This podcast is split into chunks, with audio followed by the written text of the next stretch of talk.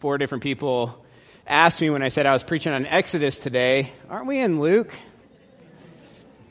Yes, we are in Luke, but uh, recently I taught through Exodus, which was actually the third time I've taught through Exodus since I've been here at the church. Um, and after three times, um, especially this last time, just really studying Exodus more than I ever have, um, and also reading uh, Austin Soros' dissertation. Let me say the cliff notes to his dissertation. His dissertation probably wouldn't make a whole lot of sense to me because it'd be over my head. Um, uh, I found some amazing insights that I've just been so excited and wanting to preach that, uh, to be honest, I have no good reason to be in Exodus besides I really wanted to preach in Exodus this morning. So, but I do have a tie-in at the end of Luke, uh, chapter 24, on the road to Emmaus. Um, Jesus appears to two uh, disciples and kind of cloaks who he is, and asks the disciples, um, "Was it not necessary that Christ should suffer these things and enter to, into his glory?" And then in verse 27, beginning with Moses and all the prophets, he interpreted to them all in, or in all the scriptures the same things concerning himself. So in other words, Jesus says the whole Old Testament is pointing to me, and he does that by specifically saying Moses and the prophets, meaning the, the Pentateuch. That the first five books of Scripture point to Jesus, specifically that the Christ would suffer and die. And so as we go over Exodus chapter 33 and 34, uh, we're kind of going to go over the whole, whole book of Exodus, but we're going to focus our time in chapter 33 and 34. I'd like you uh, to see if you can see Jesus in it. To see if this passage points to Jesus somehow that we're going to go over. And just take note of that as we go through it. But as you guys are turning to chapter 33, verse 1, um, I wanted to ask the question and start by just contemplating on what is Scripture? Um, it's a question that in seminary we spend a lot of time thinking about, and if you know, Scripture is foundational, I think it's a good question to ask. What what is Scripture? It's truth, it's light, it's God's word, but it's really God's revelation to us. That word meaning revealed, revealing. It's God revealing truths about Himself, honestly about us too, and our relationship with Him. But mostly, it's it's God revealing truths about Himself to us. I remember the first date I ever went on with uh, Sarah. We went to Olive Garden in Bakersfield. And uh, you know what we did the whole time? Just, just talked. 45 minutes down to, to Olive Garden. It was a Friday night, so we had an hour wait.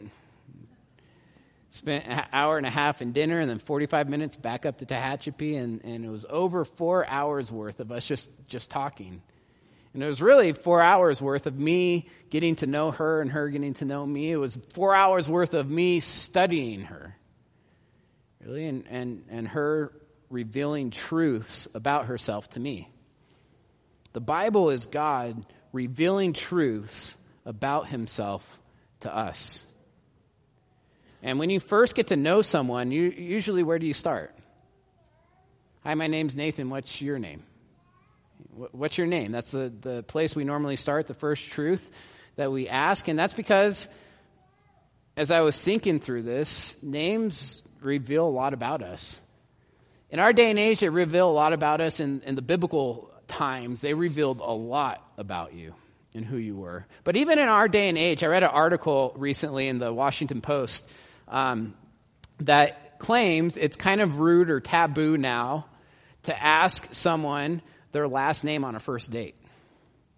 And the reason is, is because online dating, which is not a bad thing, but online dating has just become so big in our culture that in online dating, it, it just reveals the first name and doesn't give you the, the last name of the person that you're meeting. And by asking the last name on a first date, it kind of gives off the sense that you want to Google search that person.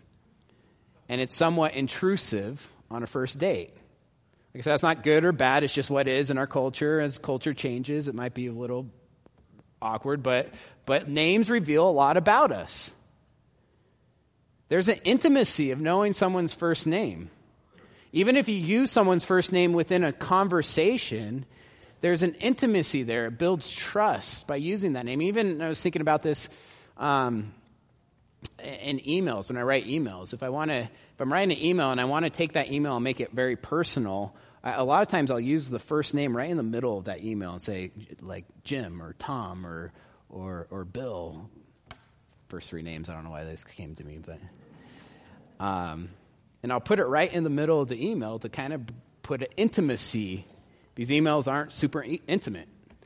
Um, I even remember uh, very clearly um, growing up in this church, uh, Mr. Boissier. Uh, that was his name all the way up until one day he said, Nathan, call me Mike. That was a big deal for me because there was an intimacy that brought in our relationship.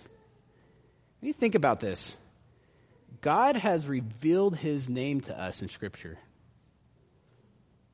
And that's a major theme, if not the major theme, in the book of Exodus. God revealing his name to Israel. It's a book of who God is. What does it mean that God is Yahweh? In other words, I really think, especially again after the third time studying it, reading Austin's dissertation, and just I've really dived in this third time studying the book of Exodus. If you if you want to know who God is, and and that's why we're all here this morning, and there might be a few of you especially that are here because you want to know who is this God. Exodus is a great place to start. I want you to think about this, okay? Exodus 3 is the call of Moses. He goes, we know this story. It's been movies, cartoons. It's one of the most well known story that's out there in the Bible. Uh, Moses is walking and, and, and he sees a burning bush that's not actually burning. It's on fire, but it's not burning. And, and out of that bush, God speaks to Moses and tells Moses, I want you to go to my people and bring them out of Egypt. It's Moses' calling. And Moses, in this interaction with God, anticipates. He has a couple, couple concerns, but one of them is he's anticipating a question that the Israelites are going to ask. What if Israel asks, What is his name? What is the name uh, of God? I think that he was anticipating them asking, Who is this God of our fathers? Because they knew the stories uh, of, of God, in, of their fathers the stories that have been passed down. They knew him, but they've been in captivity at this point for 400 years. Who is this God? And can we trust him?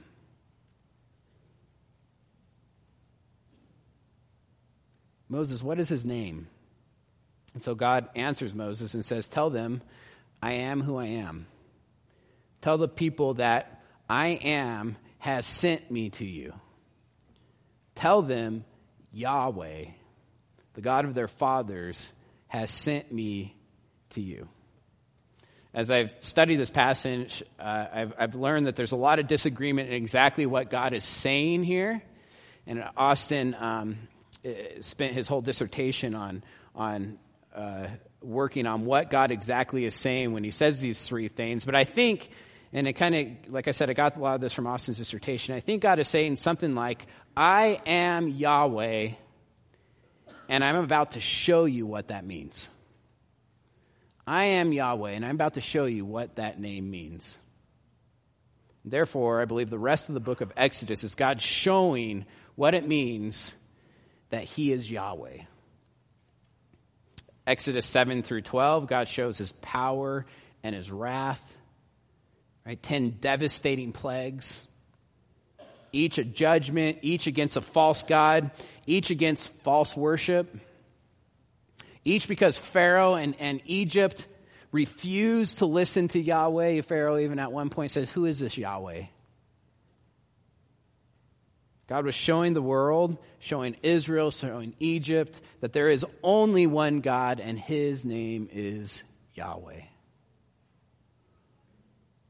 And showing in this that Yahweh is powerful, that Yahweh is, is holy, that Yahweh is just, that Yahweh is wrathful, that Yahweh is even scary. I mean, God's wrath is scary. We have to get to that place and understand that 10 plagues, I know we've made cartoons out of this, but these 10 plagues has had brought death and destruction to Egypt. I just want you to think about this. The, the, last plague, the climax, was the death of every firstborn in Egypt. Can you imagine if Tehachapi right now, all the firstborn just died. It's a horrible plague. There should be an appropriate fear of God's wrath.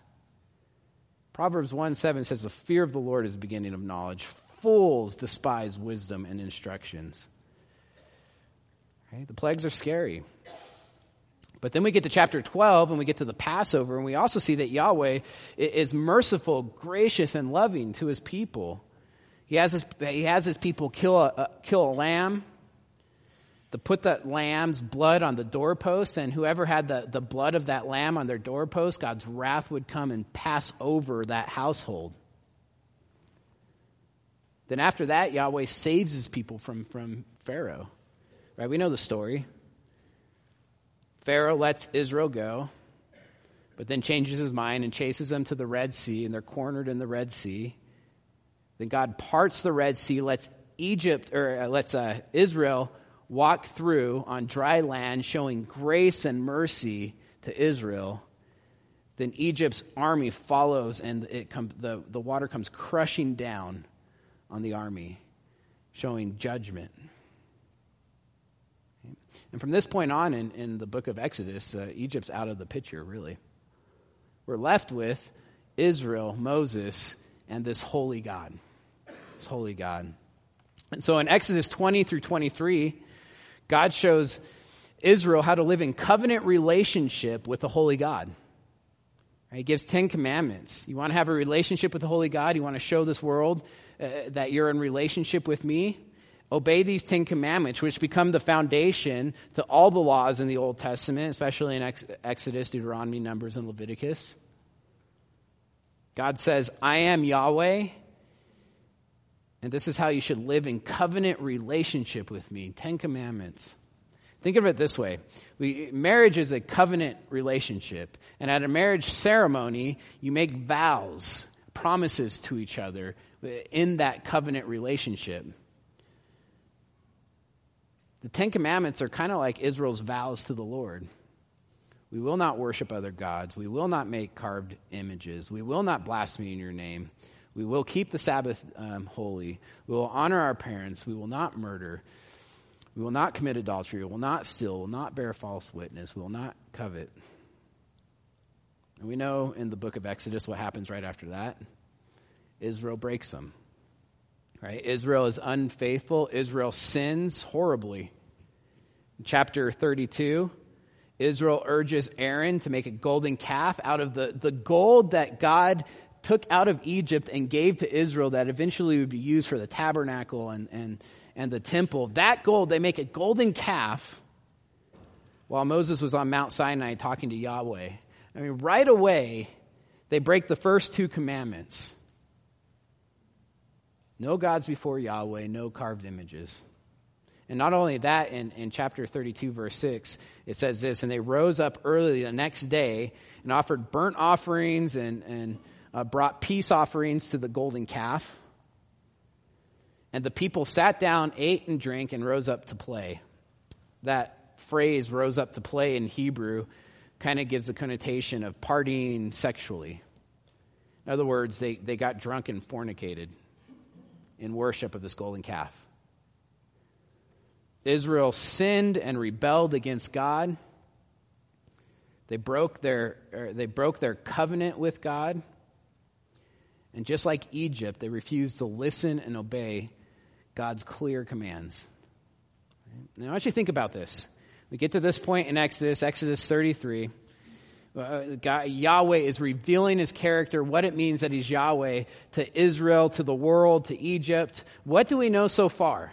What, is, what does Israel know so far of this God Yahweh? They've seen, at least, it has to be in their minds, these ten plagues. They know Yahweh is holy. They know Yahweh is just. They know Yahweh is wrathful against sin and sinners. They know Yahweh is all powerful. And now they know they have rebelled and have sinned against this God. Ten clearly stated commandments, and they broke them. With that in mind, in context of chapter 33, I want to jump into chapter 33, which after this time studying, again, reading Austin's dissertation and, and, and just a bunch of different books on this subject, I'm starting to believe that chapter 33 and 34 in Scripture are two of the most important chapters in Scriptures, but they, they hold two of the most important verses in all of Scripture. How is God going to respond to Israel's sin? Chapter 33, verse 1 says this The Lord said to Moses, Depart, go up from here you and the people whom you have brought up out of the land of Egypt, to the land of which I swore to Abraham, Isaac, and Jacob, saying, To, to your offspring I'll give it. I will send an angel before you, and I'll drive out the Canaanites, the Amorites, the Hittites, the Perizzites, uh, the Hivites, and the Jebusites. Go up to a land flowing with milk and honey. Doesn't sound so bad so far, right? I mean, God is saying, Go, you can have the promised land. Go to the land flowing with milk and honey. And God's even saying, Hey, I will send an angel. I'm going to destroy all your enemies. You guys can walk right in. It's yours. But look at verse 3 again. Go up to a land flowing with milk and honey, but I will not go up among you, lest I consume you on the way for you are a stiff necked people. God is saying, you know what, you guys can have the promised land, but I'm not going with you. Why? Well, he gives two reasons. First, you're a stiff necked people. In other words, you are a bunch of sinners. And if I go with you, I would consume you on the way because you're a bunch of sinners.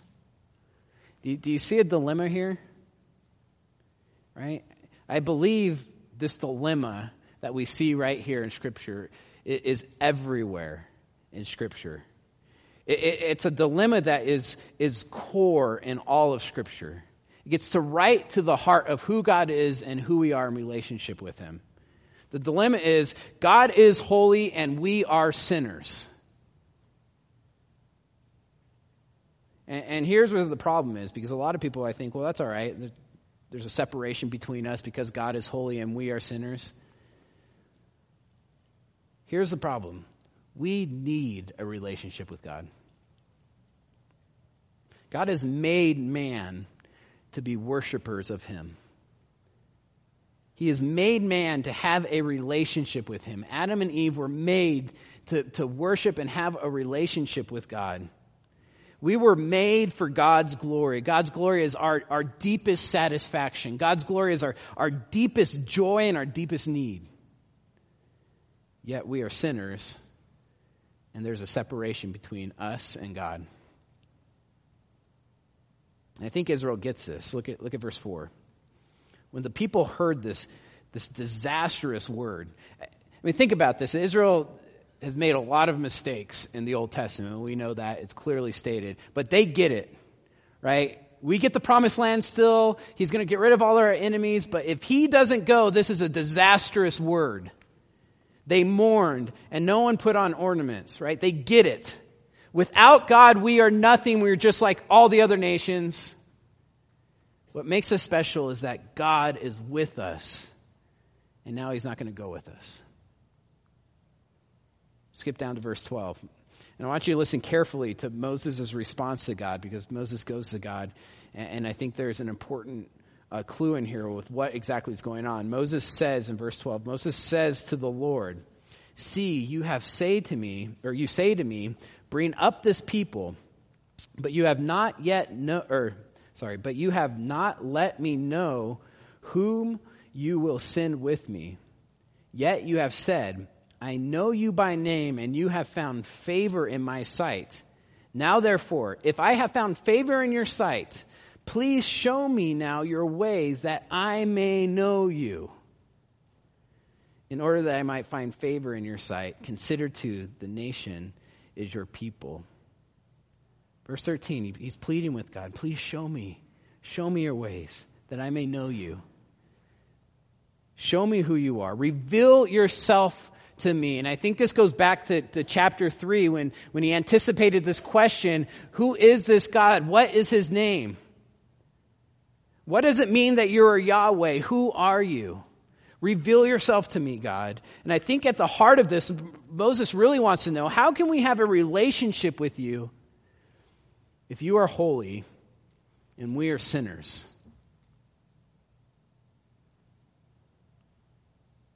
Look at verse 19.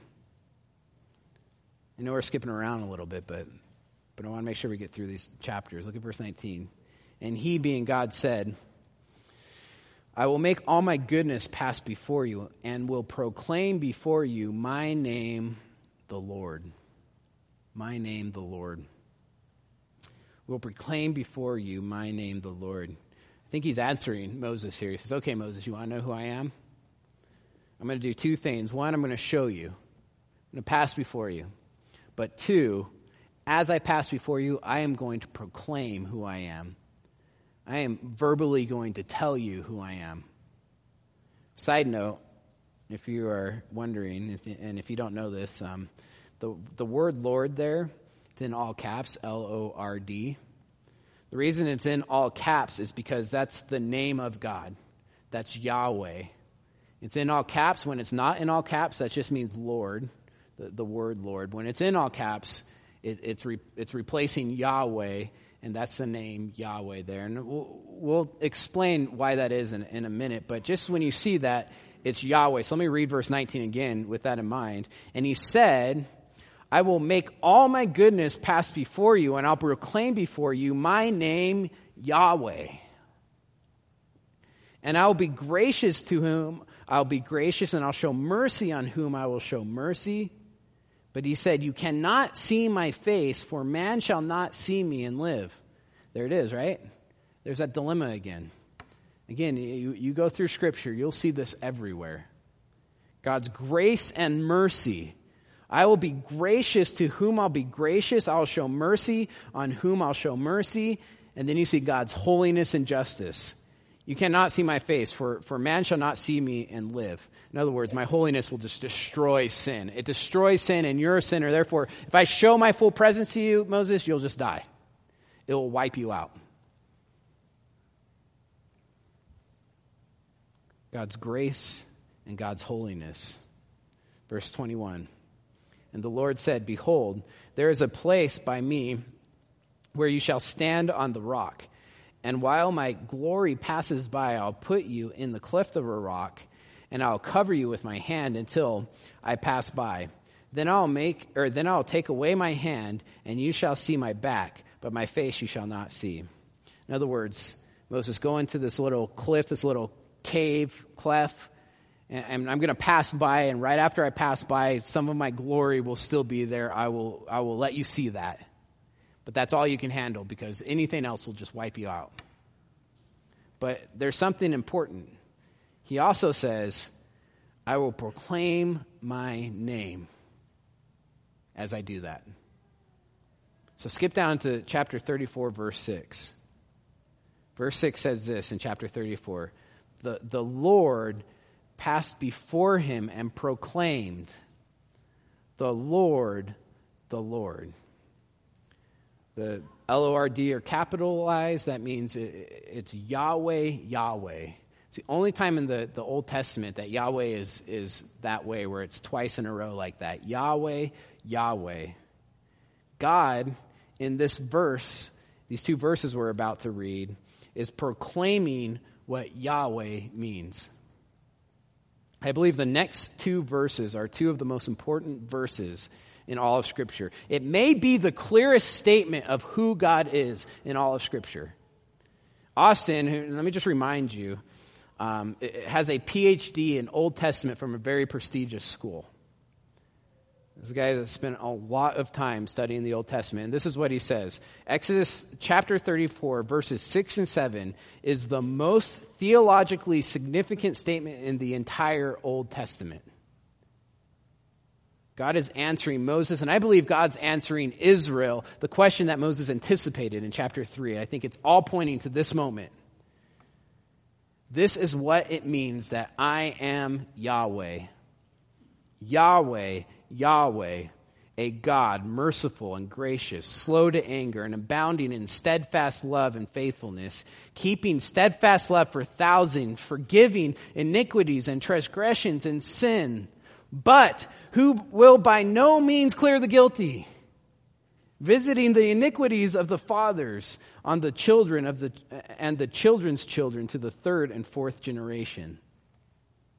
Yahweh means I am both 100% and perfectly gracious and merciful, a God merciful and gracious, slow to anger, bending in steadfast love and faithfulness, keeping steadfast love for thousands, forgiving iniquities and transgressions and sins. Yet I am also a 100% holy, just, and wrathful, by, or, but who will by no means clear the guilty visiting the iniquities of the fathers on the children and the children's children to the third and fourth generation. Yahweh is perfectly both 100% merciful and gracious and holy, just, and wrathful. You know where we get in trouble as humans? We emphasize one of these to, to the, the, the forgetting the other side. Our culture so loves that, that God's gracious and, and merciful and loving, and, and that's so true. That's what it says right here. That's who I am. And we totally recoil at just the word wrath.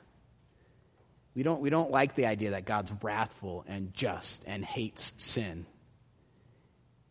You just preach that, and people will get upset with you. You know what's interesting is we've done a lot of mission trips to Poland. It's the exact opposite. It's a culture that has been Catholic. Uh, it's 90 something percent Catholic and has a history of Catholicism. You talk with all the youth there, and they all see God as this angry God that's just mad at sin and is ready to, to be wrathful towards sin. And you have to emphasize no, God wants to have a relationship with you. Yet the Bible finds this perfect balance of both merciful and, and gracious, yet, yet holy, just, and wrathful. We see it everywhere. Perfect balance. Genesis 3, Adam and Eve, God's justice. They're guilty, they're naked, they're kicked out of the garden. God's mercy, they clothe their nakedness with animal skin. The flood, God's justice, floods the earth, destroying mankind. God's mercy saves Noah and his family in an ark in a boat, saving mankind. Abraham and Isaac, God's justice demanding the death of Isaac for the sins of the family, God's mercy, right? Saving Isaac by providing a ram caught in the thicket. Exodus, God's justice destroying Egypt with 10 devastating plagues. God's mercy saving Israel with the death of the Passover lamb. Listen, God is perfectly 100% merciful and gracious, keeping steadfast love for thousands, forgiving iniquities, transgressions, and sins. Yet he is holy and just, but who by no means will clear the guilty. Visiting the iniquities on the fathers, on the children, and the children's children to the third and fourth generation. Amazing statement. And I think Moses gets it. Right? He does two things.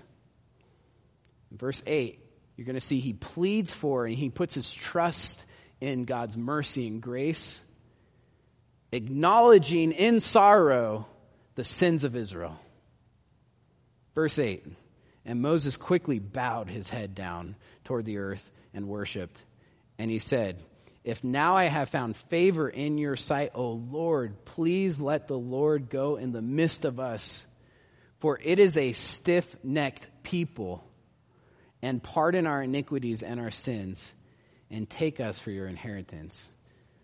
Pleads for forgiveness, pardon our iniquities and our sins, acknowledges sin. For we are a stiff necked people. And God grants Moses, right? We know that Exodus ends with Yahweh's presence and glory descending into the tabernacle, showing that God not only forgave Israel's sins, but he would live in their midst. So Moses asked for God to reveal his name, and God said, My name is Yahweh. And that means I am a God that is both merciful and gracious, and holy, just, and wrathful. Now, I want to go back to that challenge I gave you, do you see Jesus through this passage? I want to point out two ways I think Jesus is, is crying out in Exodus. That Exodus is pointing straight to Jesus. The first one, I want to start by asking a question How can God pardon Israel's sins and still be just? How can God be both 100% merciful and gracious, forgiving iniquities and transgressions and sins, and holy, just, and wrathful, but who will by no means clear the guilty? That makes no sense. It sounds schizophrenic, right? A God that sometimes is merciful and sometimes not, and is, and is back and forth. 100% merciful, I will make sure, uh, or I will not, 100% merciful, I will not make you pay for your sins. And 100% just, I will make you pay for your sins. Do you see the dilemma? It's the same dilemma we see throughout the whole Old Testament. How can God show mercy on Adam and Eve and still be just?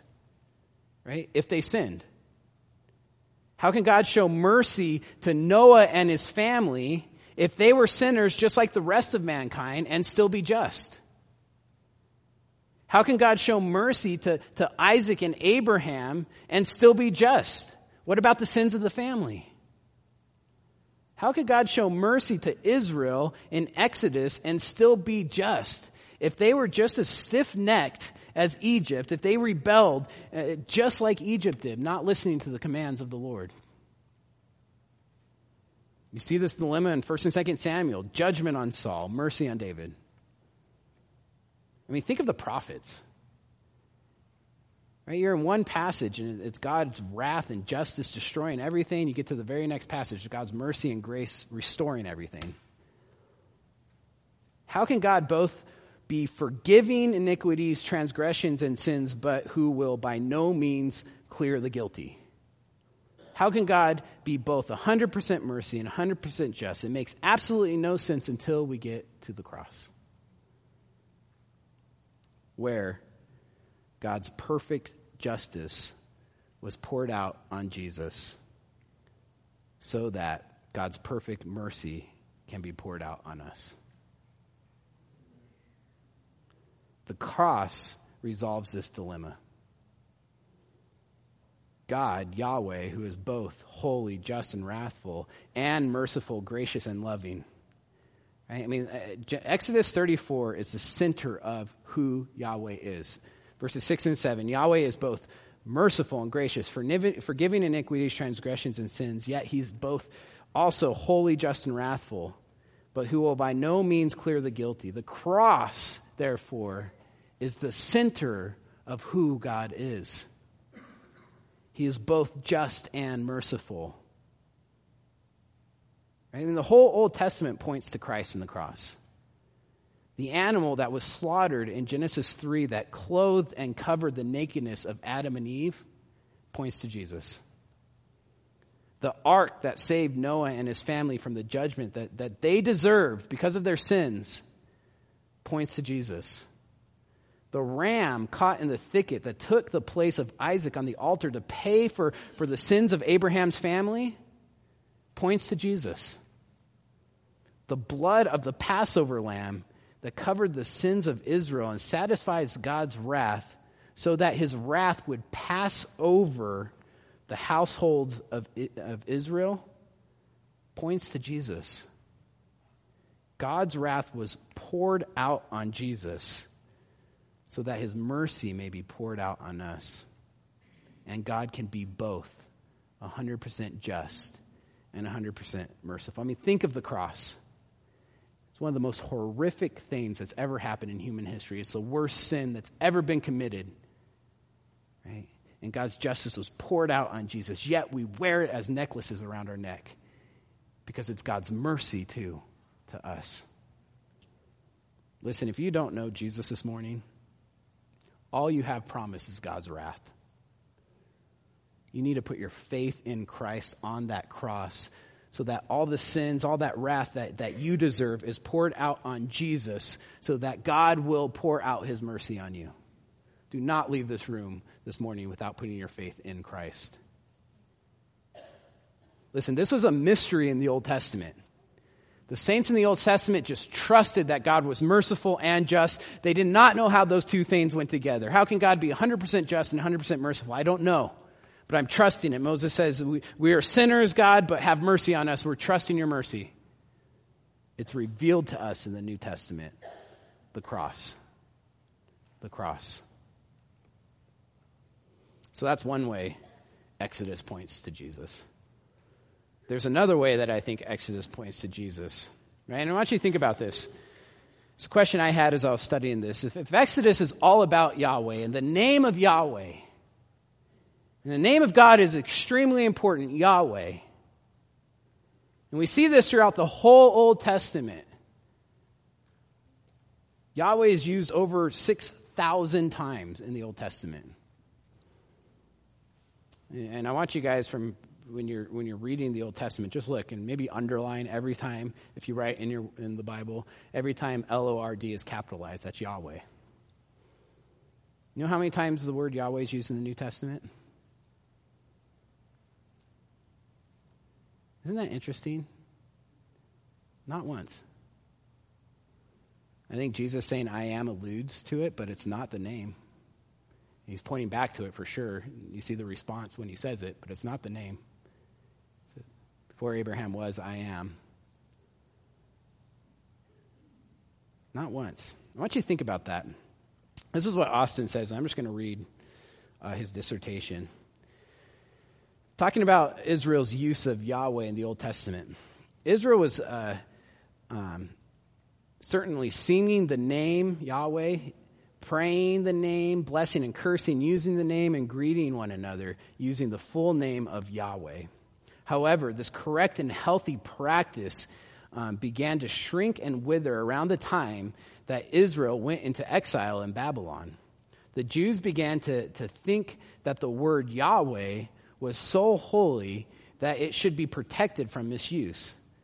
Some began to ascribe an unhealthy amount of reverence to this word rather than to the one whom the word refers. Increasingly, many Jews stopped pronouncing it altogether or only pronounced it in sacred places on, on special uh, religious holidays. This mood began to uh, be uh, shared by the, pro- or the priest, the religious leaders, the most, um, and then most of the Jewish people. There are reports in Jewish literature that after Jesus' time, that the divine name was only being said on the Day of Atonement and only at the temple. This practice dominated for years, decades, and centuries until something unbelievable happened.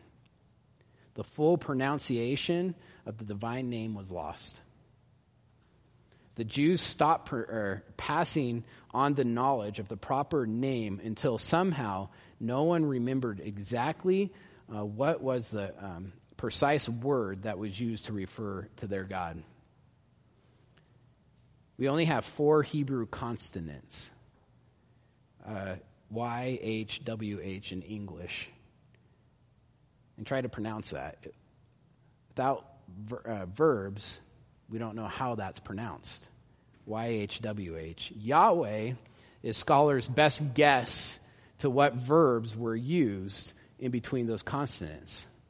Austin doesn't think that that's right, and, and no one knows for sure what the exact pronunciation of Yahweh is, YHWH. So this leads to a question. What's written in the, the Hebrew manuscripts that we have? Well, there's just the, the four letters, YHWH in, in, in Hebrew. But, but what would people say when they came, if they can't pronounce YHWH, then what would you say when you come to it? Well, the Jews, when they read the Old Testament out loud, would pronounce the word Adonai instead of Yahweh or YHWH because they can't pronounce that. They would just say Adonai. Adonai means Lord or Master. And that's why all your Bibles have Lord. We've just adopted that in our, our, our uh, modern day Bibles. Lord, capitalized to tell you that's YHWH. This is where it gets interesting. Jesus and his apostles used a Greek version of the Old Testament. Okay? This Greek version is called the Septuagint. We've talked about this here before, or the LXX. It, it, it's called the Septuagint because it was 70 or Hebrew scholars that sat down and translated the Hebrew manuscripts into Greek because that was the common language or the common writing language of the day. And they translated it into Greek, and it happens to be that Septuagint, that translation, to be the, the, the Bible that Jesus and the apostles quoted mostly from, the Greek version of the Hebrew text. Guess what Greek word was used in the LXX or the Septuagint every time Yahweh was there. If you know, don't know Greek, so you probably can't guess, right? Kyrios, which means Lord. Kyrios. So every time they saw YH, uh, they would put Kyrios there, which means Lord. Now, guess what word is used more than any other word in the New Testament to describe Jesus? Kyrios. Kyrios, which means Lord. Let me just give you a few examples, and you tell me what this sounds like. Right? Romans 9:10 says this: Because if you confess with your mouth that Jesus is Kyrios, and believe in your heart that God has raised him from the dead, you will be saved. Or 1 Corinthians 12:3. Therefore, I want you to understand that no one speaking in the Spirit of God ever says Jesus is accursed and no one can say Jesus is Lord, Kyrios, except in the Holy Spirit. The one that got me more than anything else is, is Philippians 2 9. Let me just read this and listen to what it says. Therefore, God has highly exalted him, being Jesus, and has bestowed on him the name that is above every name what name is above every name? And Paul is a, a Hebrew scholar, a Jew of Jews. What name is above every name? Yahweh. So at the name of Jesus, and in the Greek, he does something very interesting here. He uses genitive instead of a dative case for Jesus, which means he could have easily put at the name Jesus, but instead he says at the name of Jesus. In other words, it's not Jesus, possibly, that he's saying. The name of Jesus. Well, what is that name? At the name of Jesus, every knee shall bow in heaven and on earth and under the earth, and every tongue confess that Jesus Christ is Lord. Kyrios. To the glory of God the Father. And you know what's crazy about that verse is he's quoting Isaiah 45 23, which starts off by saying, I am Yahweh, there is no other and therefore every knee will bow in, in heaven and under earth, and every tongue confess. Let me end with a quote from Austin. I was just amazed as I was going through this, reading this, and studying this. Without the YHWH, the Yahweh becoming Lord tradition, we would have inherited a Bible where one name, Yahweh, um, was acting and speaking in the Old Testament, while the name Jesus was acting in the new. Instead, we read of one Lord. The Lord, known in, by Israel as Creator, Savior, Holy, and Righteous, and the Lord, known by Christians as Creator, Savior, Holy, and Righteous, they are the same. Jesus is the Lord. The Father and the Son are the same God, and the Spirit led or leads humanity to recognize this. Do we read about Jesus in the Old Testament? Of course we do, because we read about the Lord in the Old Testament. Therefore, we need to accept the character of God as presented in the entire Bible. There is no God of wrath in the Old Testament and a God of love in the New Testament. We must accept the gracious and judging Yahweh as the character, as the same character as the gracious and judging Jesus the core of who the Lord is, is found in Exodus 34, 6 through 7. The Lord, the Lord, a, a, God merciful and gracious, slow to anger, abounding in steadfast love and faithfulness, keeping steadfast love for thousands, forgiving iniquities and transgressions and sins, but who will by no means clear the guilty, visiting the iniquities of the fathers on the, the children and the children's children to the third and fourth generation. It's just amazing. God's wrath poured out on Jesus so that God's mercy can be poured out on us. If you don't know, if you don't know Jesus this morning, if you have not put your faith in Christ, I am going to tell you again, put your faith in Jesus so that God's mercy can be poured out on you. He, he lived a perfect life. He went to the cross, died on it for our sins. He was buried for three days, and then he was risen and given the name that's above every name. So at the name of Jesus, every knee shall bow and every tongue shall confess that Jesus Christ is Lord. Let's pray.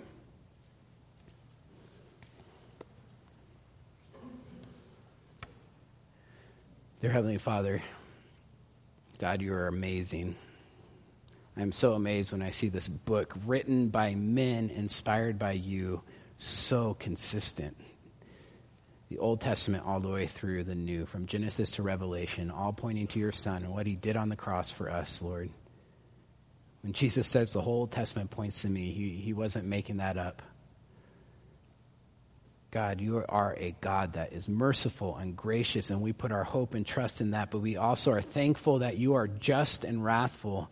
It would be unbearing to, to live with a God that's not just.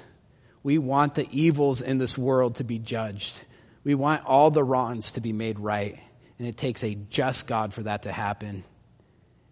Yet, Lord, we need your mercy. And you have found a way that you can be both perfectly merciful and, and, and, and just in the cross. Where your justice is poured out on Christ and your mercy is poured out on us. Lord, I pray that if there's anyone that does not know you, Lord, that they do not leave this room without putting their faith in you, Lord, crying out to you, Lord, for mercy. In your son's name, amen.